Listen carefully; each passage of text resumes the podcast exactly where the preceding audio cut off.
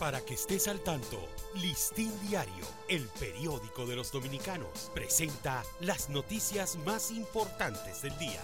Buen día, hoy es sábado 28 de octubre de 2023. Un currículum renovado y la humanización, la apuesta para reformar la Policía Nacional los pasos del actual gobierno para conseguir el éxito al aplicar la reforma de la Policía Nacional y que procura la transformación completa del organismo se ha centrado en la educación desde un matiz más exigente y completo en cuanto al aprendizaje y la humanización de la labor de la gente.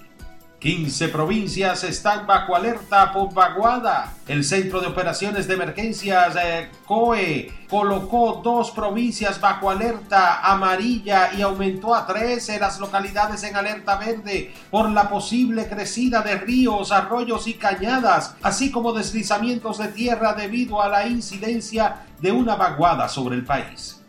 La Sociedad Dominicana de Pediatría advierte camas para niños están abarrotadas por dengue. A propósito de la creciente demanda de atención de pacientes afectados por dengue, la Sociedad Dominicana de Pediatría reveló que las camas pediátricas de centros públicos y privados están abarrotadas, pero rechazó que las clínicas incurran en traslados al sector público para evadir la asistencia por razones económicas.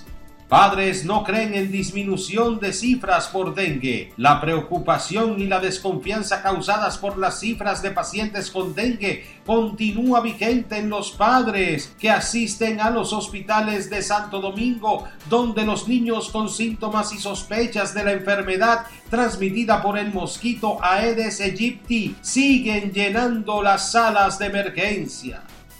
Pacto de Nación implica mayor inversión económica del gobierno en la frontera con Haití. Los compromisos asumidos por el gobierno en el Pacto de Nación ante la crisis de Haití aplican que el gobierno dominicano destine más recursos económicos para la protección de la frontera con la aplicación de la tecnología, desarrollo de programas, creación de fondos, habilitación de oficinas y mejoría de procesos migratorios.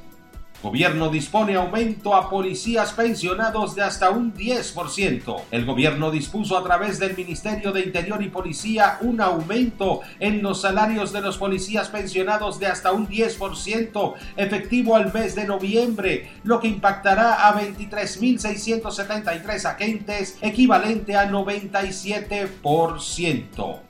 Para ampliar esta y otras noticias, acceda a listindiario.com. Para Listín Diario, soy Dani León. Para que estés al tanto, Listín Diario, el periódico de los dominicanos, presentó las noticias más importantes del día.